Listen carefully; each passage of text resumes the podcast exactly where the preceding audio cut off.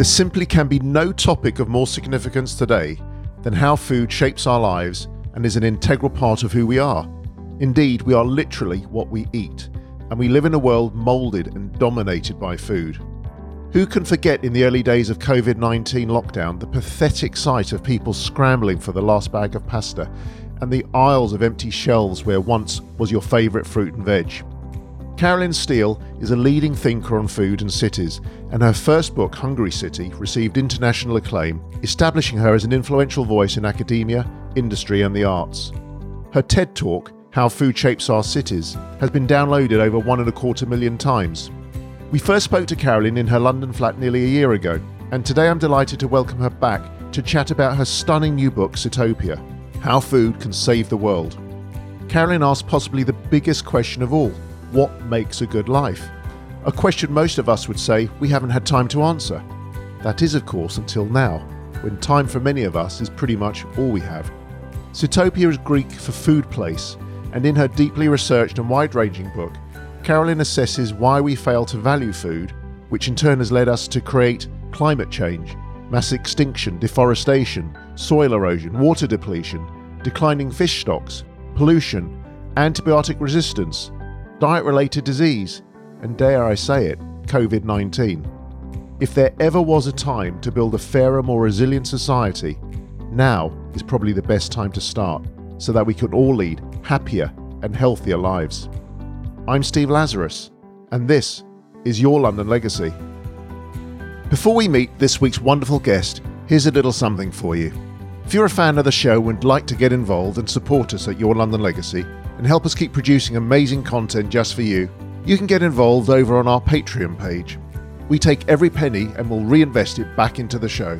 If you want to get involved and get hold of some really cool benefits, or have us create your very own London Legacy episode, or maybe meet up with us and other London Legacy lovers in London, you can do that too over at www.patreon.com forward slash Your London Legacy.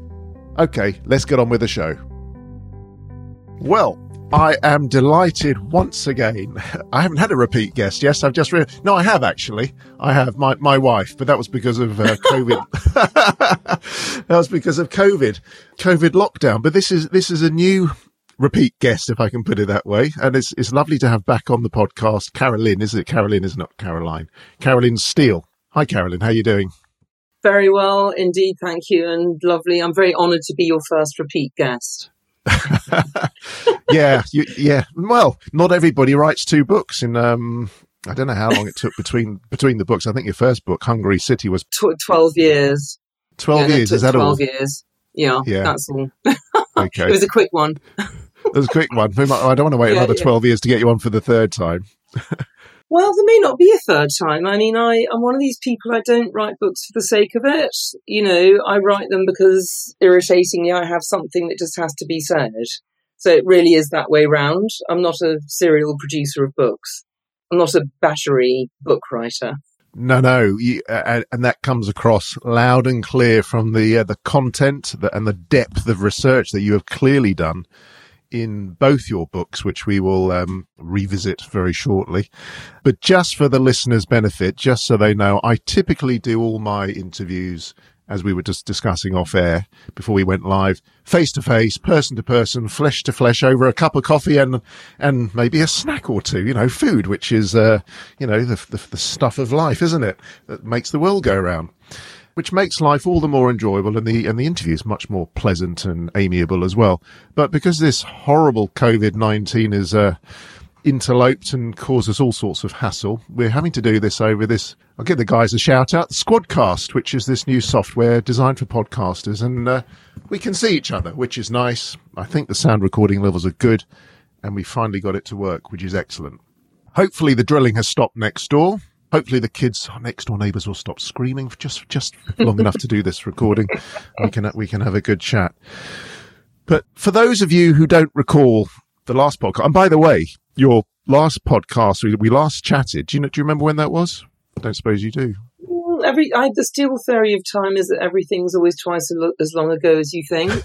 So it feels like a year ago. So I'm assuming it's two years ago. No, you're actually right. It was a year ago. It was the th- th- th- th- well, it was. it was published on the third of June last year, so we're getting up, we're getting on for a year, aren't we? Oh, right. Well, that's that's what I call the COVID effect. It just turns time to liquid, basically, doesn't it? It does. Everything turns to mush, our brains, everything indeed, yeah. But a year ago, it's, it's quite bizarre. Where does time go? So let's just recap on a little bit of your background, because obviously you've got this fascination for food and how we feed ourselves and how cities feed themselves and the history.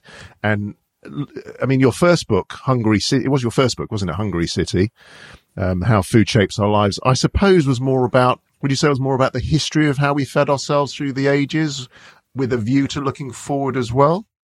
Well, there's a lot of history in both the books. I mean, I would say the first book was asking the question, how do you feed a city? And, you know, in a sense, what history shows you is that it's it's never been easy. You know, we've just hidden how difficult it is, or, or kind of, you know, found ever more efficient and invisible ways of doing it. But it's still a very, very hard thing to, you know, for example, for a city like London to produce, transport, buy and sell, you know, chill, cook, heat and dispose of enough food for thirty million people. You know, that's not a trivial thing. So although there is a lot of history in it, I was actually using that to illustrate. I mean, I love history because it's very clear. It's a very clear way of understanding phenomena, because you can look at the beginning, middle and end of things. You know, you can look at the Roman Empire and sort of see how it evolved and how Rome sort of worked out how to feed itself, and then how it all went horribly pear-shaped at the end. You know, so I think in the present time, we don't know how this ends.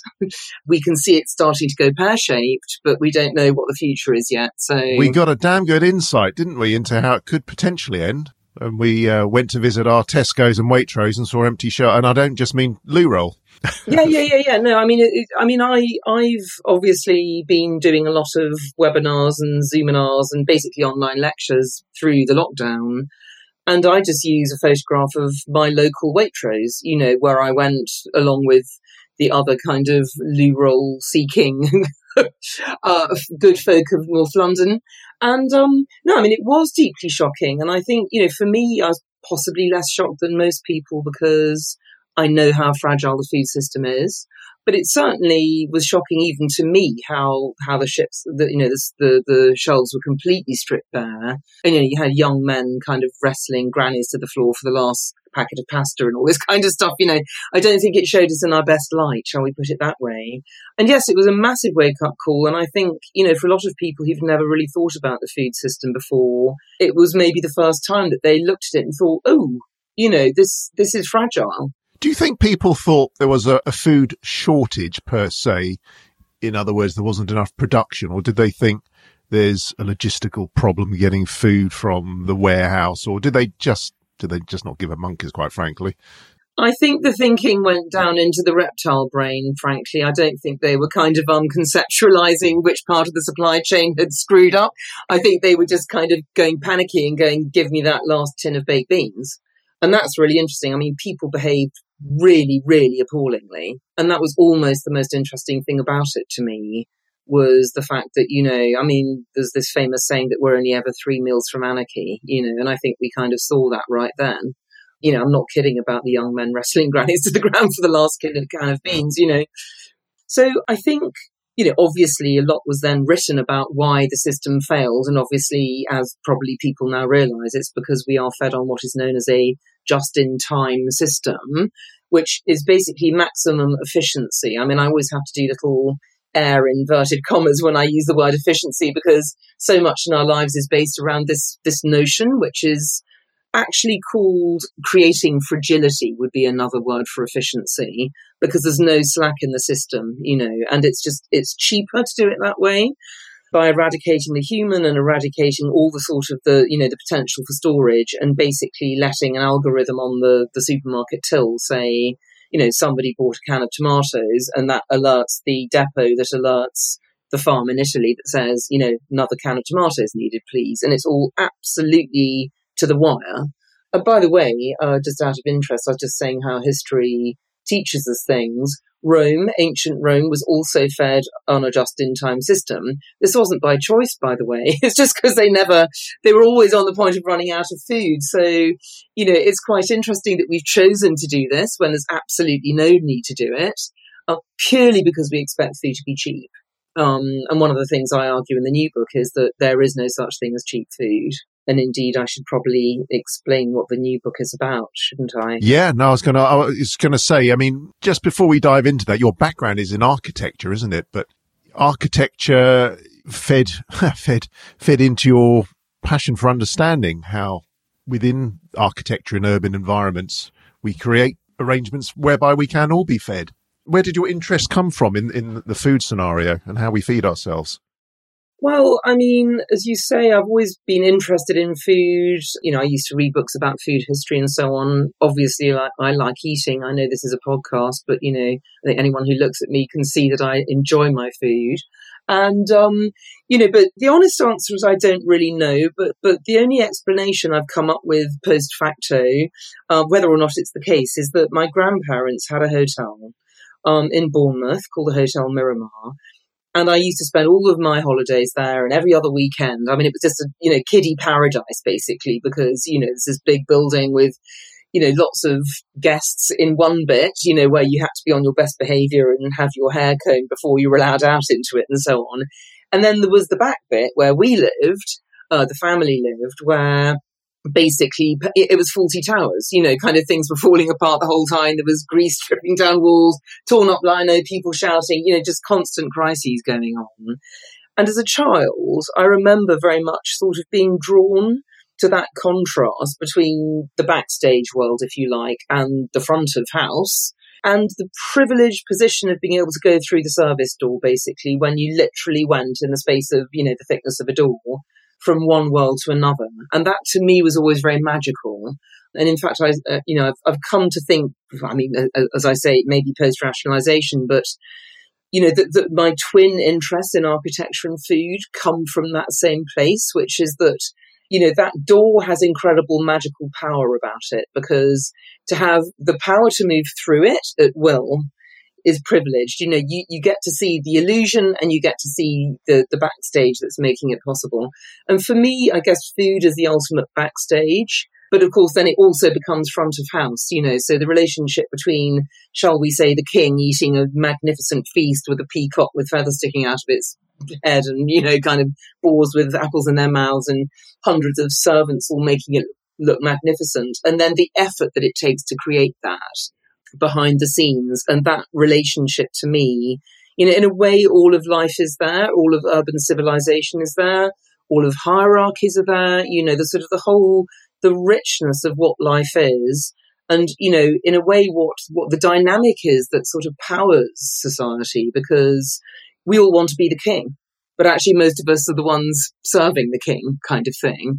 And so we live in an unequal society, although, you know, my, my image of a good society is one in which we all eat well and we all eat together. So there's a kind of contradiction in there within which I think lies, you know, a, a vast amount that's worth exploring. Well, so just what is the premise of your new book, Zootopia? It's called How Food Can Save the World. And it's broken down into fascinating chunks because I, I think people... We all, as you say, you love food. I love food. I don't know people. I don't know anyone who, who really doesn't love food. I think some supermodels have a few issues, but anyway. Yeah, yeah. I bet they still love it, really, secretly. I think if, if there was a pill you could invent that meant you could eat and drink as much as you like and look like Twiggy, then there would be no unhappiness left in the world. I mean, yeah, although I, th- I think we're, I think we're probably moving away from that a little bit as well, e- e- even today. But what is fascinating is people love food and people like to talk about eating food and love to go to restaurants. And like me, they love watching MasterChef and creating food. But there's a big difference to actually understanding where food comes from. And as you said in your first book, how it, how it shapes our lives. There's a, there's a big difference. And in your new book, which, which I love, you break it down into different sort of sections, you know, how it affects our body, how it affects the philosophy of food, the, the psychology of food, food in society, the economics of food, geology, you know, how we spray it with all this crap that kills us and all this sort of stuff. And yet it's such a complex area to bring all together. It just affects every single facet of our lives. It does. So so the first book that I wrote, Hungry City, How Food Shapes Our Lives, basically that was the book in which I followed the journey of food through the city. And, you know, as I said, from the kind of, you know, where it's made to the road, the market, the kitchen, the table, the waste dump and back again. And it was through the writing of that book, which took seven years, by the way. So, I'm, you know, as I say, I don't I don't churn these things out like a machine at all. But, you know, it's a very, very, very big subject. What I learned from that was that food shapes our lives in multiple ways, you know, some of which we're aware of. So, you know, if I look down and I try to do my trousers up, I know that food is shaping my body. For example, as you rightly said, you know, what we're all missing under lockdown is getting around a table and, and sharing food. But what we might be slightly less aware of is the fact that the cities that we live in have been shaped by food. You know, our economics have been shaped by food, our politics, our daily habits are shaped by food. You know, even our, you know, the way we think is shaped by food. So, and I often say to people, you know, sort of the food you eat is the future you, because literally we are made of the, the meals we've eaten in the past, down to the last atom, by the way. You know, so, so it's really, really powerful. And the last chapter of that book, I called Zootopia. I made this word up, um, and I should explain to people probably, well, I probably did last time we spoke, but in case people haven't heard. Yeah, give us a recap. Yes, it's called Zootopia, and it's from the Greek word sitos, S I T O S, for food, and topos for place. Um, and the reason I invented this word was that I was researching utopia, which can either mean a good place or no place, from, so that you in utopia is either from the Greek word for good or the Greek word for no.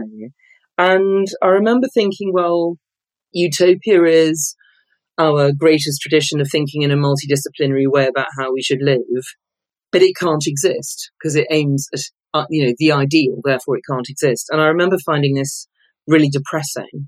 Um, and, and thinking we desperately need, uh, you know, a multidisciplinary way about thinking about how we should live. I mean, I should say, you know, as an architect, the question of how we should live is your question.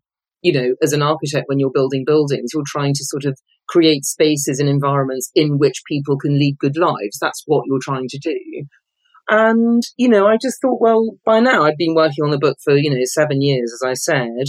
And I'd realised that food shapes everything, you know. And I thought, well, we live in a world shaped by food.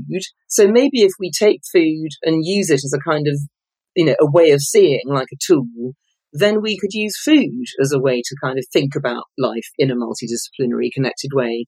So I invented this word, Zootopia, as a kind of practical, food-based alternative to utopia, because we already live in a Zootopia. We just live in a bad one because we don't value the thing that shapes it, that is food, because we expect food to be cheap.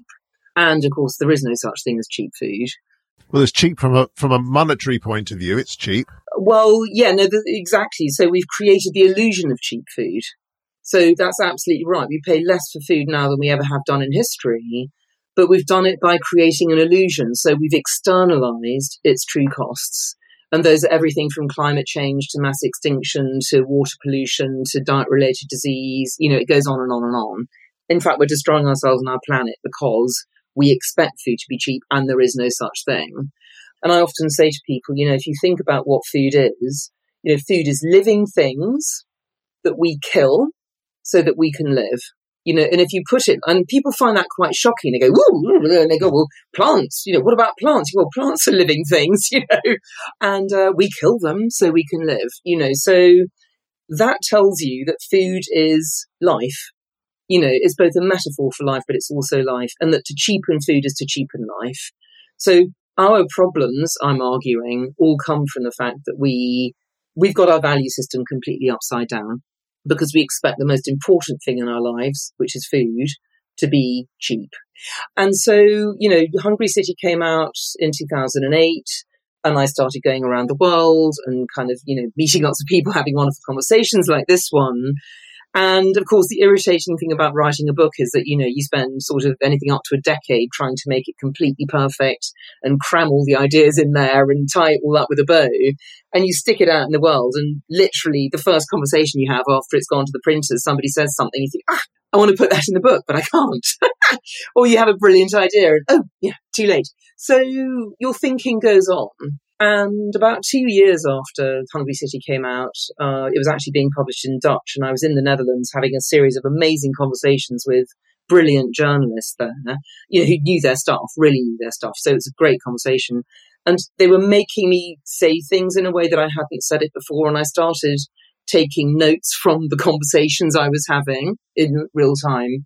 And, you know, it felt like that there'd been a cloud of ideas gathering above my head until that point. And in one of those conversations in Amsterdam, it was like that cloud of ideas started raining.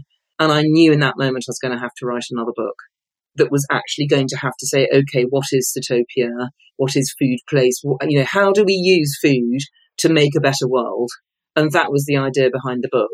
And the structure actually came from a drawing I did um, around about that time, actually, when I was trying to, yes, it's a bit like the frontispiece, which an artist friend of mine did a kind of posh version of.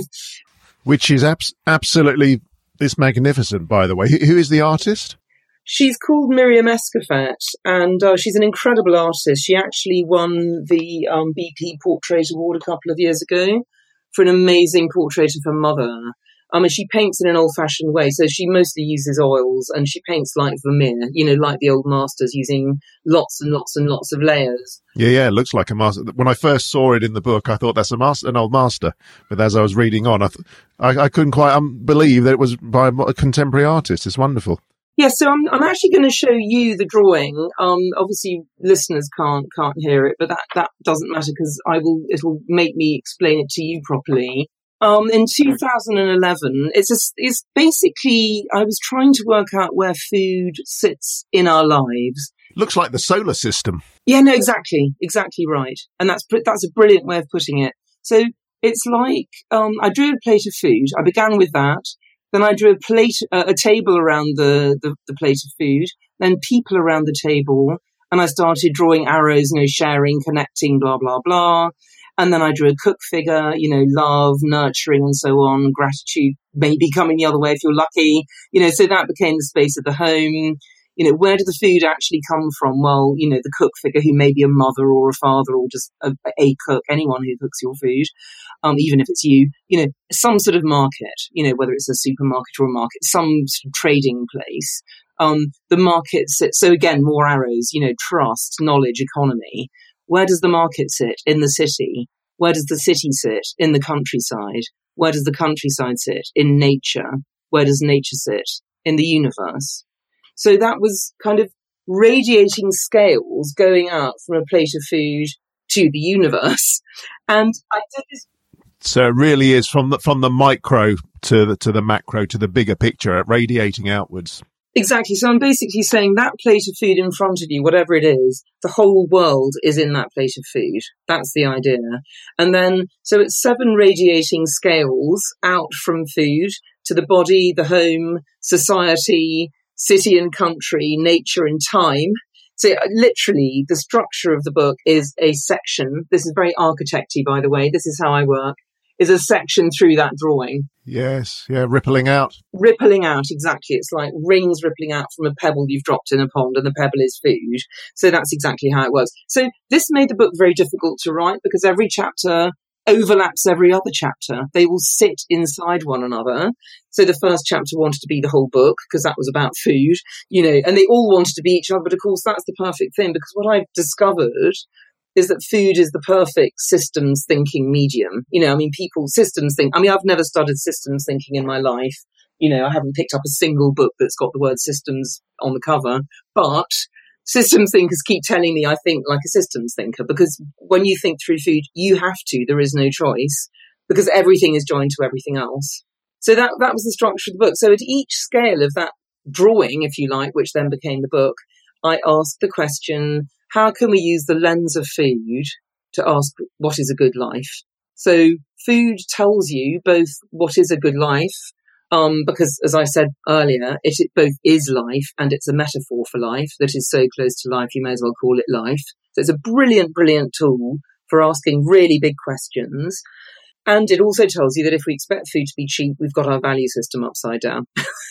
So, you know, then there's this very, very big sort of thought experiment you can do, which is to say, what would the world look like if we internalise the true cost of food, that is if we actually value food again? And it's revolutionary. It's a revolutionary idea.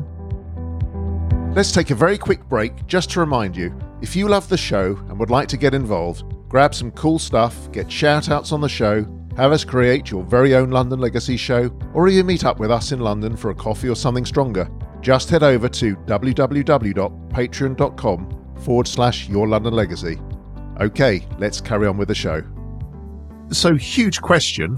I mean, it's a huge topic. How do you get people to change their views on the value of food per se, rather than, as you say, clicking on Deliveroo, getting your chicken biryani delivered to your to your door within an hour, and if it's not there within an hour, you're pissed off and you you want your ten p off your delivery charge from the person who's, you know, working tuppence halfpenny an hour. You know, how, how how do you get people to appreciate, if you want quality, good, healthy food produced in a sustainable way, you've got to pay for it? I mean, there are two answers to that. Well, there are many answers to that question, but two things that immediately spring to mind. One is COVID's already doing it. This is deeply ironic, but actually people have been stuck at home. You know, they've got nothing to do all day, or very little, a lot of them. You know, they're, they're, they've got the kids at home as well. They've got more time than they've had probably since in their entire working lives. What are they doing? They're baking, they're pickling, they're roasting, they're, you know, growing their own. I mean, there's been an absolute resurgence in people discovering the fun and the joy of cooking for themselves. So, I, I, you know, people like me who've been banging on for what feels like centuries, technically I almost have indeed, you know, appreciating the the joy that taking time for things like cooking and growing, and not just those things, but things like that, is the basis of a low-carbon good life, which, of course, is the good life that we've got to get to. In other words, you're just you're not just mindlessly consuming. You know, you're too busy to cook because you're too busy watching Netflix. So that's two consumptions competing for your time. You could do neither of those. You could just be producing something. You could be, I mean, funnily enough, literally, I've just spent the whole afternoon in my, what I call my garden. It's actually just a flat bit of roof on the way up to my very, very central London flat.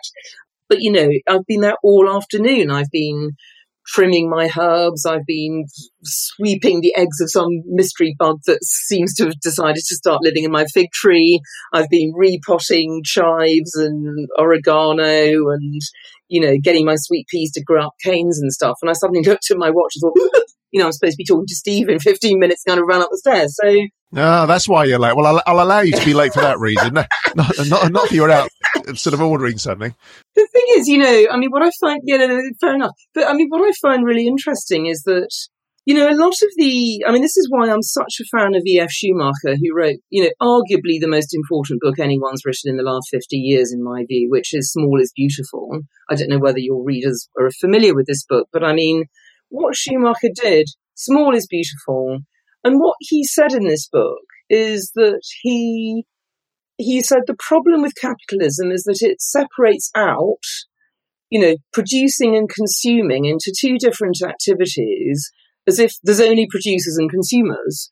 But what it fails to recognise is that all of us are both producers and consumers. So what capitalism does is it shrinks down the production side to make it all more efficient, back to this idea of efficiency. The ideal cost of labour in a capital capitalist society is zero, because you're trying to reduce costs. Okay, so that's your Deliveroo, you know, slave, as I call them, you know, slave with a kind of peppermint peppermint green box on their back, all things, you know. And then on the other hand, consumption is meant to be our reward, you know, but what, and then Schumacher's killer point. He said, man the producer, they, that's how they talked back in nineteen seventy, man the producer and man the consumer is the same person. So it makes no sense that you give him or her a miserable working environment on the basis that they can reward themselves later by, you know, consuming something. Why not just make work wonderful? You know, so I think this idea of reforming work, and by the way, this is even more important in the age of robotisation, which we're facing at the moment, and which indeed COVID is also problematising very rapidly. Why not recognise that we all can have a happier life by having good work, not horrible work that we're paid terrible wages for, you know, that we scrape by on, but good work. And then actually we have to consume less because we get our pleasure from producing. So it's a brilliant, brilliant kind of win-win sort of vision of an economy. And I mean, going back to what I was saying earlier on about, you know, everyone wanting to be the king and nobody wanting to be the slave. I mean, what I found really interesting about fast food is that the illusion it gives is that we are all kings. Oh, I'm far too busy and important to think about what I'm going to eat. I'm just going to lie on my sofa watching normal people, and I'm going to kind of decide at one in the morning whether I want a Thai curry or an Indian curry. You know, this is a sort of vision of a good life. But actually, it's not a good life because, again, and this is where I suppose my idea of the good, which, by the way, is not my idea, it's just coming from, you know, sort of, I, ultimately, I suppose, from Greek philosophers like Aristotle, is that nothing is good if it makes somebody else's life bad or if it makes something else bad. The only good life is a good life where it has, there are no externalities. So again, it's not a good life if somebody else is being treated like a slave so you can live like a king. That can't be a good life. But cheap food must have, must have, produced good life for some people, must have been a because it's enabled people who otherwise wouldn't have been able to afford, I don't know, a three course meal or, you know, food on their plates on a regular basis to go to the supermarkets. It's enabled them to go out and buy food on a regular basis and to sustain their families, albeit not in a necessarily healthy way and probably in a very unhealthy way, but at least in, it enables them to do a week, week weekly shop. Well, exactly. So, so the, we don't count the cost. I mean, this is the problem. I mean, I find it really interesting that, you know, the, I mean, let's not go into how the U K government is dealing with COVID, but, you know, we're very, very susceptible to COVID in the West, particularly in countries like the U K, particularly B M E. I mean, the, the, you know, there's various reasons for this that we don't know yet, but what we do know is that underlying health conditions are a big part of whether or not you're likely to die from COVID. What causes those underlying health conditions? They're almost all diet-related disease. So we're, we're we're making ourselves sick by the way we eat. Now, I mean, that is not that is not a good life on any level, you know. And I mean, I'm by no means a health freak, but I mean, I, I don't eat processed food ever. I mean, literally, I just never eat it. It's not because I'm prissy or anything. It's just that I prefer nourishing, healthy food made by me most of the time, you know. And and of course, I completely understand. This is a really important point that you raise. I am not saying that we should make food more expensive and therefore, you know, the poor people are just, you know, can't afford to eat. No, I'm saying that a good society is one in which everybody can afford to eat well and indeed does eat well, has the opportunity to eat well. What does that mean? Well, it means you can't have a society that's as unequal as ours is. You can't have a society where some people, you know, have five properties and indeed, you know, their parents have a landed estate with a castle and a farm where they can choose to go and self-isolate, even though, sorry, let's not go there. Um, no, I, no I idea what you're talking about. no, no, no, indeed, indeed.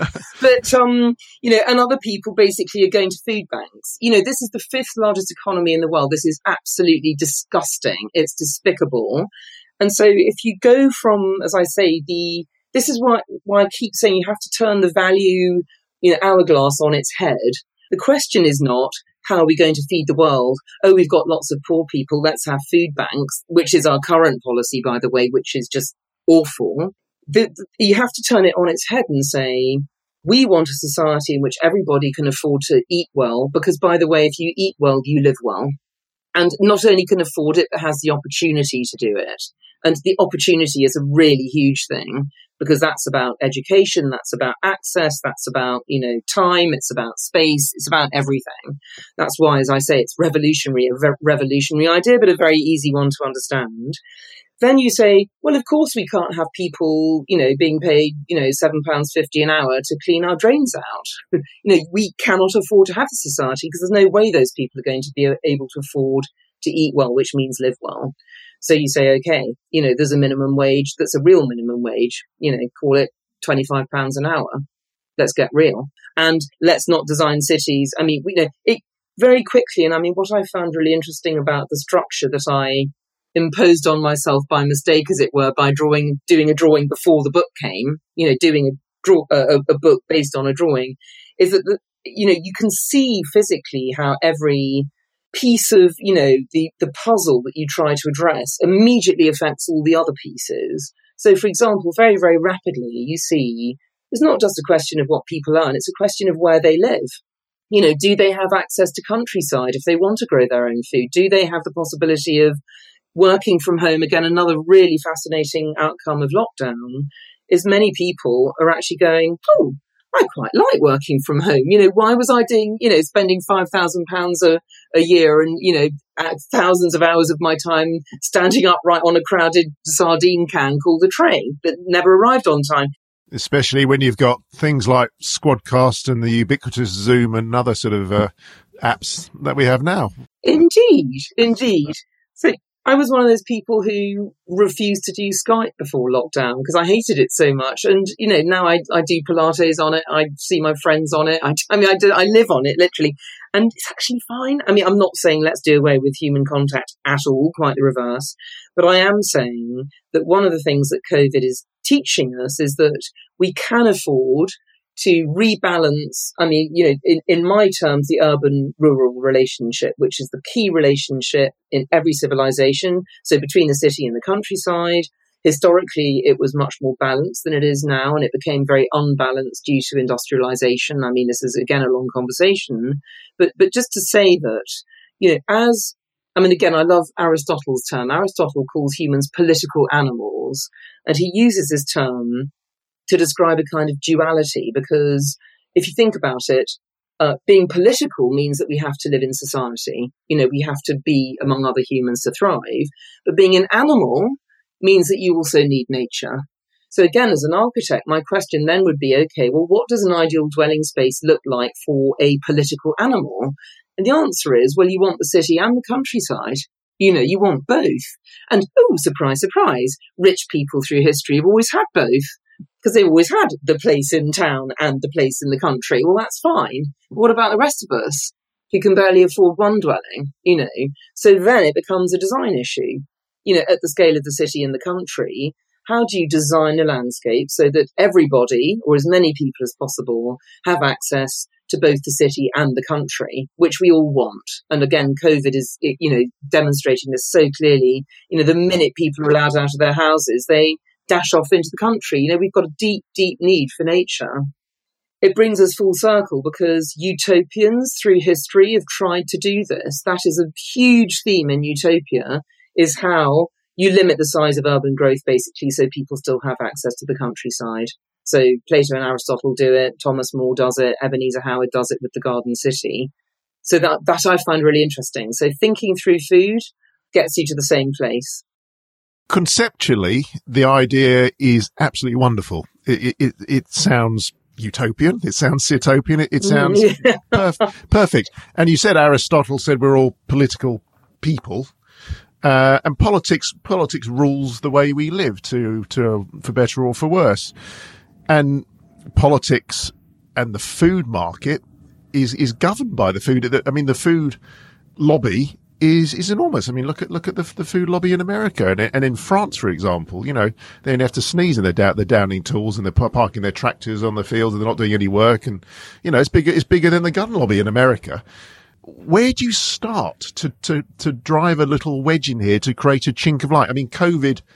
Nobody's talking about food from COVID. We're talking about illness and cure and overcoming disease and those sort of things and lockdown. In my world, they're all talking about it, by the way. In my Twitter channels, it's all we talk about. But, um, well, not all we talk about. We do talk about other stuff too. But but no, where do you I mean, guys? Where really... do you guys who talk about it twenty-four seven? Where where do you guys get in to, to, to drive a wedge here and create create some some traction? It's a really important question. I mean, you know, and obviously one that I I exercise a lot of, you know, my brain energy trying to sort of think about. I mean, basically, I mean, again, going back to the history thing for a minute. One of the things that's really interesting you discover when you look at, you know, cities historically is that city authorities always took responsibility for the food supply because they had to. You know, feeding people was the most important thing that city authorities did. And of course, by city authorities, I, I'm pretty much talking about authorities, you know, because that's where power tended to reside. What happened with industrialization is that, and by the way, they hated it. I mean, you know, there is a reason why, you know, the Paris, you know, Louis the sixteenth got his head chopped off, and it's all to do with food. Well, it's not all, I mean, okay, food is a big part of it, put it that way. Yeah, but, but starve, starving helps, doesn't it? Yeah, no, exactly. So, I mean, basically, he was he was held responsible for feeding the people. He was actually known as the baker of last resort. I mean, again, this is a bit of a complicated story, but, you know, it's to do with the different geography of Paris and London. So Paris is on the Seine, which is not navigable by ocean-going vessels. London is on the Thames, which is. Parisian kings had to be responsible for gathering in grain from the local hinterland, which was very difficult to do and, you know, basically never really worked very well. Paris was always running short of food. London never ran short of food because it could just import it from wherever it wanted. Hence the free trade attitude. Hence I often say Brexit, although let's not go there either. But this idea of, oh, you know, we're of the of the world, we can always get our food in from somewhere. So politicians, I mean, feeding people is a really, really difficult thing to do. Food systems are really difficult to control. People hate being told what to eat. I mean, it was always the biggest nightmare that leaders had. So when the food industries, you know, with industrialization, when trains started to make it possible to transport food over long distances rapidly and cities began to expand and, you know, basically, you know, things like meat packing in the United States, you know, which is the origin of cheap meat because the trains were allowed, you know, able to bring in vast amounts of grain that could then be fed to the animals, you know, which, by the way, makes them sick. And us. And us, and us, indeed. Well, exactly. And that's a whole other uh, side of the story. You know, politicians stepped away. They just said, oh, thank goodness we don't have to worry about feeding people anymore. The only time since then that politicians have really stepped in and fed us is during war. And it's always deeply, deeply unpopular. I'm sure you've heard the stories about, you know, the war loaf and everybody hated it. Clearly nobody likes rationing. But actually the deep irony is that the British population got infinitely more healthier during the war. I mean, arguably we've never been healthier before or since because, you know, actually somebody was, you know, the nanny state was, was feeding us. So that's really ironic. But, you know, in terms of your question, what do we do now? I mean, politicians are terrified of food, absolutely terrified of it, because for all the reasons I've just listed, A, they know they can't control it. As you rightly say, global food companies often have bigger annual profits than national G D Ps. They know that they, they rely, I mean, it's a bit like, you know, Boris Johnson and Dominic Cummings. You know, Boris Johnson can't sack Dominic Cummings because Dominic Cummings actually runs the show. He actually is the prime minister. He's just unelected. It's exactly the same with, you know, supermarkets and big food companies. Politicians don't feed us. Supermarkets do. Monsanto does. Tesco does. Nestle does. You know, all of these people, they can't admit that openly. You know, no politician can say, oh, I can't do anything about food. And in fact, they're in bed with these people anyway. So, I mean, it's a sort of, it's a revolving door. You know, people leave government and go straight into the food industry, earn a huge salary and then go back in government and so on. So, yes, we have a massive problem. Okay, two ways around this. One is democratize the food system at a, at a sort of local level. This is already happening again under COVID. This is really interesting. So, as you probably know, you know, a vast number of small producers have, you know, overnight lost their normal market because, of course, you know, they normally supply restaurants and so on. All of those are shut down. Literally in the space of, you know, one or two days, they'd set up new supply chains. They'd set up websites. And I mean, pretty much everyone I know is now buying, you know, in a way they've never done before, buying directly from, oh, there's a marvellous little fishmonger in, you know, Devon that kind of catches stuff and it's up, up with you by tea time sort of thing. And yeah, it's really extraordinary. So that is what I call disaster democracy. So that, you know, and, and basically it can happen at a formal level or an informal level, but, you know, reconnecting producers and consumers directly obviously cuts out the middleman who normally screws screws down, you know, the producers to the minimum for a profit, which is what supermarkets do. That's thing one. Thing two is, you know, I think if we're going to come out of this and try to rebuild our lives in a greener way, so lots of people are talking about this, COVID could be the last big chance that we have of, of rethinking everything from the ground up, and it will never have as good an opportunity as this again. So we've just got to do it, and food is obviously a big part of that. Is that we need to get political about the food system. I mean, it's really critical right now in the U K, for example, because as I'm sure you know, Liz Truss is off doing deals with America. I mean, we do not want American food here. I mean, I'm sure you know enough. We'll just look at the average American to know why we don't want their food system here. So we have to fight for this right now. And, you know, what's really interesting is that I think people are waking up to the dangers of food being controlled by faceless corporations you can't see. And yes, the, the empty supermarket shelves is part of that, but also they're starting to get the pleasure of food sovereignty back, which is that you grow your own, you make your own, and so on. And from that awareness comes an awareness that our politicians cannot be allowed to not regulate the food system. You know, so they keep, I mean, the existing government, for example, keeps saying, oh, of course, we're not going to lower standards in the U K. Of course, you know, it'll be, you know, but they were, if you remember, you know, last week there was this big vote on the agriculture bill. They refused to write into law that they would protect standards. So when politicians refuse to write something into law, that normally means they intend to do the exact opposite. Yeah, it's leaving the back door open. Exactly. So it's a critical moment we're in now. But we have to let our politicians know that it is not acceptable to us that they basically abandon our food production systems to the market in the lowest common denominator, which is called chlorinated chicken in popular t- parlance. And it's a lot of other things we don't want either. So who is the voice? Who is the loudest voice uh, out there who can represent these views? I mean, I try to be a voice. I mean, I, I, I wrote this book. Pres- I mean, okay. Why did I write this book? I mean, I'm not a food journalist. I'm an architect who, in a way, discovered almost by accident the power of food. Um, and I'm trying to get inside people's heads with this book. You know, genuinely, I'm trying to show them that food is the most powerful tool that we have to act, you know, think and act collectively, ask all the big questions in a way that doesn't kind of, you know, melt our brains, because there's something beautifully practical and real about food. We all eat. You can't opt out of thinking about food, actually. And that's a great beauty that it has. And I'm trying to offer it to people as a tool for thinking and acting. And I really, really fervently hope that some some people with power read it, you know. And I, I that's why I'm talking to you, by the way. I mean, you know, frankly, I'm not going to ever make my fortune out of selling, you know, five thousand more copies of, of, of a book. I mean, as you know, there's no money in publishing at all. I am doing this because I genuinely believe food is the best chance we've got of a sort of collective, you know, to revalue food is the um, the best chance we've got of, you know, a, a collective, easily understood, easy to sort of get people on board, revolutionary tool, I would say, for creating a green, happy, egalitarian future. Because you cannot have uh, that kind of society with the food system we've got at the moment. They're just totally incompatible. I just wondered, whilst your whilst your book is, is, is brilliant conceptually, theoretically, and, and practically to a large degree as well, who is driving this forward from a lobbying point of view from government? Because you, you're an author, you're an architect, you can't do this on your own, Sim. You, you need some force, there needs force behind what you're doing. Yes, I mean, there are people like Tim Lang, who interestingly has just brought a book out literally the month after mine, which is called Feeding Britain, you know, which again has sort of just fallen in the middle of the COVID crisis. And, you know, he's been kind of everywhere talking about that book. He he has worked closely with government for many, many years. He actually set up, was responsible for setting up the Food Standards Agency.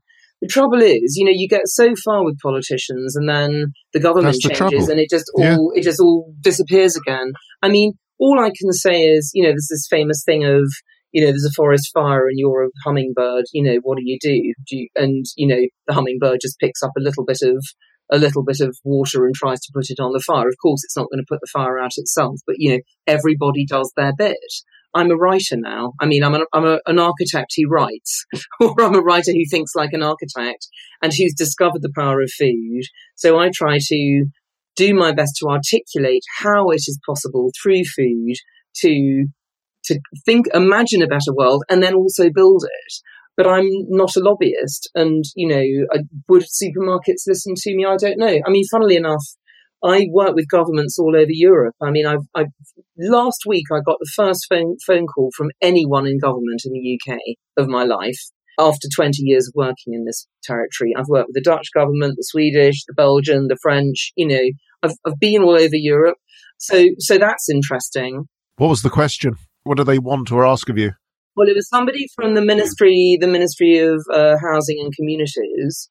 And she'd read my book and she said she's actually responsible for urban development in the U K. So this is quite a big responsibility. Um, I think she said, I can't remember how many billions she said she's got to spend, but it was in the tens. And she'd read Zootopia, and she said it was the first time that anybody had made her think that the land value tax could be a good idea. So the land value tax, which is one of the things I talk about in the book, and I do talk about land reform, the need for land reform, because my question, again, as an architect is, how do we flourish as political animals? You know, as a political animal to flourish, as I said earlier, you need access to the city and the landscape. This is a, then a design proposition. Um, and by the way, what I say in the book is that, you know, a, a sort of conceptual idea of how to do this is what I call maximizing the urban-rural interface. This means basically bringing city or, you know, city and country, or if you like, society and nature together um, as, as much as possible at every scale. So the, the key thing is at every scale. So that could be joining a city to its region. It could be growing spaces and allotments in a housing estate. It could be, you know, growing herbs on your window box in your kitchen. You know, it's all of those things, because all of those things bring those two things that we need to flourish together. But that is a planning issue. That's a political issue. That's an economic issue. Um, and it absolutely requires that we uh, basically have some form of wealth tax that opens up access to land. I mean, interestingly, again, COVID might be helping with this because, you know, if half the restaurants in the country go bust, then uh, inner city landlords have got a problem. Uh, and they probably can't keep on charging these ludicrous rents that have been pushing restaurants to the edge anyway. So again, yet another thing that COVID could be actually helping us with. But, you know, what I found, again, in my travels was actually through looking at the Garden City and Ebenezer Howard's writing. I mean, two of Ebenezer Howard's, um, I, I mean, for people who don't know the Garden City, well, I think everybody's heard of Garden Cities probably, but what they may not know is that it's actually a very, very radical revolutionary proposition. It's not cute little suburban cottagey places with roses around the door. It's actually a proposition for incremental land reform, in which, again, you know, you build new urban centres in the countryside of limited size, and these become sort of semi uh, self-sufficient, sort of almost self-governing city-states in effect. So, you know, bringing back the Aristotelian and Platonic model again of the self-sufficient city. Here's two key influences, and this is so interesting to me. One was an economist called Henry George, and Henry George was the one who first proposed the land value tax. And the idea is basically that we all own land together. N- nobody has a right, a sole right to land. But of course, we might need to use land for our lifetimes exclusively in, in order to live, you know, have a house or have a farm or whatever, fine. But, you know, for that privilege, then we should be paying a rent to the community. You know, it's a very, very simple idea. It really just takes the community charge and ramps it up to an actual realistic value, actually. But of course, what that does is it sort of reduces the relative value of land and thereby making it more accessible to people.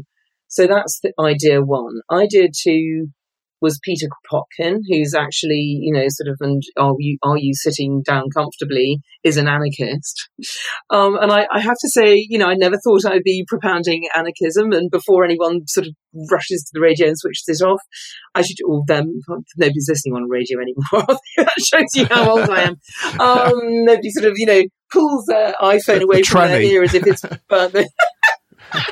These sort of um just heat up the old valves and get the old yes um while it's going um basically anarchism's got, you know, it's one of those um, ideas or sort of streams of thought that has been so misrepresented as to almost represent the opposite of what it actually is now. At its base, it is, I mean, an- anarchy just means without leaders. It's, again, from the Greek. And what it means is radical democracy, effectively, where you have, you know, as much power as possible vested locally and people basically self-organized to the greatest extent possible. Um, and I think the time for this, I mean, funnily enough, I was listening to this morning to a story about, you know, the, the mayor of Froome in Somerset, who's kind of basically democratized, you know, the local council and taken all the silly gold chains and stuff away and actually just made it for the people. You know, so I think, you know, ideas like this are coming, uh, or their time has come, I should say. But what's really interesting about Kropotkin is that he talked about bringing the factory to the field. You know, so the idea is that rather than have enormous urban clumps called London and Manchester and then, you know, random countryside where no one, there's no jobs and no opportunities, you actually take the work out to the countryside. And yet again, what's really interesting about COVID is that, I mean, and you've probably seen the news reports as well, people already starting, you know, there's been a huge surge of interest in living in the countryside from people. So, you know, these things are really, the, the ideas of their time has come. You know, I mean, what I find, I think a lot of people are really enjoying about lockdown is that they can be live a bit more like an anarchist. So one of Kropotkin's big ideas was he was very against the division of labour, which is the basis of capitalism, as we know, where everybody only does one thing and they do it more and more efficiently until they become a machine, basically, you know, this bad work model.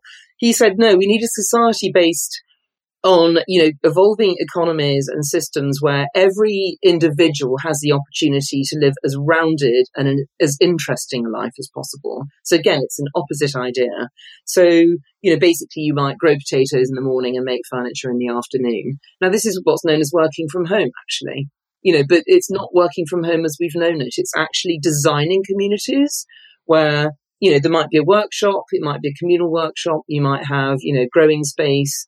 The, the, you know, basically, there is the possibility of leading, as I said at the beginning, a productive life as well as a, a consuming one.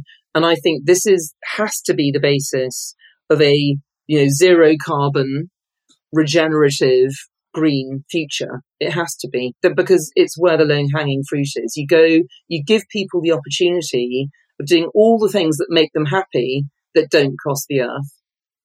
Wow. You can see why this book took eight years to write. Yeah. So we've we've virtually come full circle, and we, we've nearly done an hour. Which, I mean, we just go on for hours and hours. It's such a huge, complex topic. It just embraces everything about one's life and systems and politics. Yes. And yeah. and as you say, the question is: do we value food? Do we value life? And I think we think we do. But when we sit down and actually study it in the way way you just, you know, analyse it there, we we probably don't. And it's only when something, some, the shit hits the fan like COVID and you think, working from home, making a nice meal, going out for a lovely walk in the countryside, mental health and well-being, you know, not watching Netflix around the clock, these things, and you start to realise what life should be about, what it really is. But, you know, when you've been sort of on, um, I mean, I had lockdown for eight years before lockdown because it's called writing a book.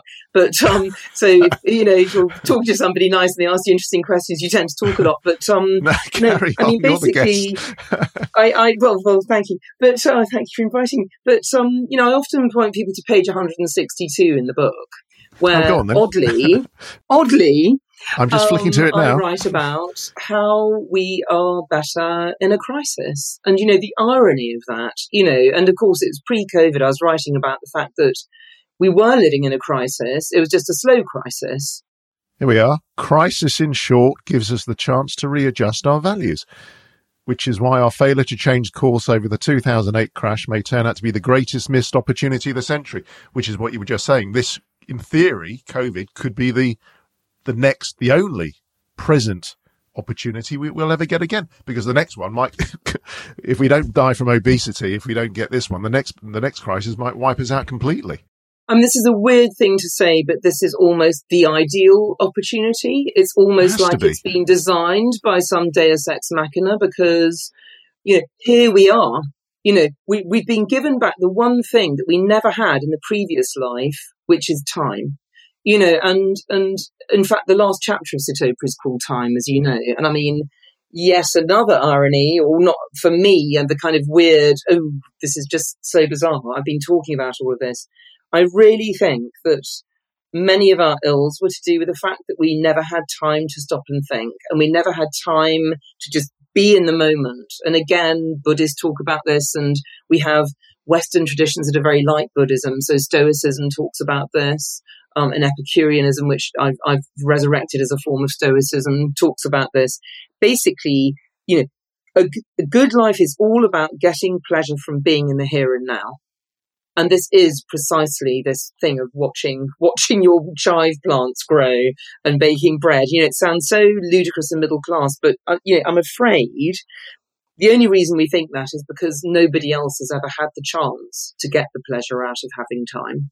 And so if we can construct a world where having time is seen as a human right, then I, I really think we can sort of, we can learn to be happy with less, which is the whole, it's the philosopher's stone of where we've got to get to.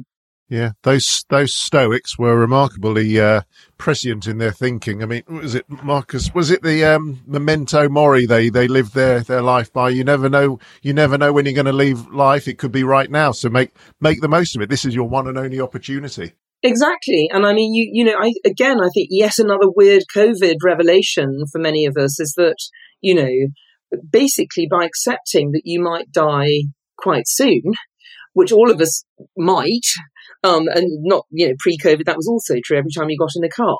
You know, then you live every day as if it's your last, and then you really learn to enjoy life. And, you know, and, and that is the best lesson. I mean, I think the Stoics, totally genius, again, totally misrepresented, because they, as you say, they are the Carpe Diem guys. They're, they're the party people. It's like, get out there and live now, because you know how long it's going to last.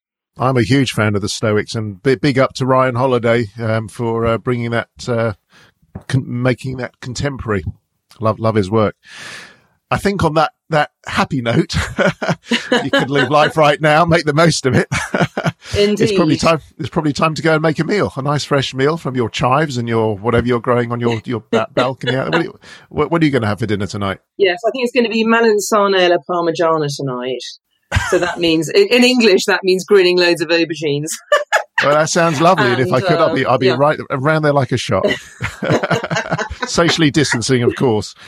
Of course, indeed. Well, I look forward to that the next time we can actually eat round a table again and talk. Well, that, great that would be absolutely lovely and charming. And thank you so much once again for your valuable time, because I know you've been busy since the uh, because this book's not been out long, has it? It's uh, well, a couple of months. Out? Yeah, it came out the same now. year, uh, so the, the the week that the global pandemic was declared. Great, which felt like you know the curse of the gods at the time, but actually has worked out weirdly well because people are very, very receptive to big ideas now. So, I mean, is it is it going well? Is it selling well? Oh, um, they never tell you that. And I mean, you know, even if it does go well, I still won't sell as many books as Hilary Mantel does in about five seconds. So let's not let's not even go there. No, okay, all right, all right, Carolyn. Well, it's been it's been lovely, lovely to have you on the podcast again. And fingers crossed, uh, we'll get through this in one piece. Your ideas will take seed, if I can put it that way, um, and will will grow from little acorns into to big oak trees. Uh, you, see, yeah, you, see yeah, what I'm, you see what I'm doing here? You yeah, see what yeah, I'm doing? yeah, I know, I know. And it's so easy to do. This is why food is such a beautiful medium. Yeah. It just it, it is life, as I say. No, well, thank you very much for having me, and uh, it's been a great pleasure. And um, yeah, I really do hope that people take the idea of food and, and run with it, because it's it is really powerful. Thank you very much. I absolutely love creating Your London Legacy for you, and the feedback and testimonials are awesome. But as it grows, so it consumes more and more resources. So I've joined forces with Patreon, a really cool place where you can show your love and support from just as little as two dollars a month as a Silver Londoner, right up to three hundred dollars per month, where you get the crown jewels. Each level of subscription opens up a host of exclusive extra goodies, events, bonus shows, and sponsorship opportunities only available via, via Patreon. I do hope you will continue to support what we're doing here, and I'm so grateful for whatever you feel able to give. So please head over to www.patreon.com forward slash Your London Legacy. That's www.patreon.com forward slash Your London Legacy.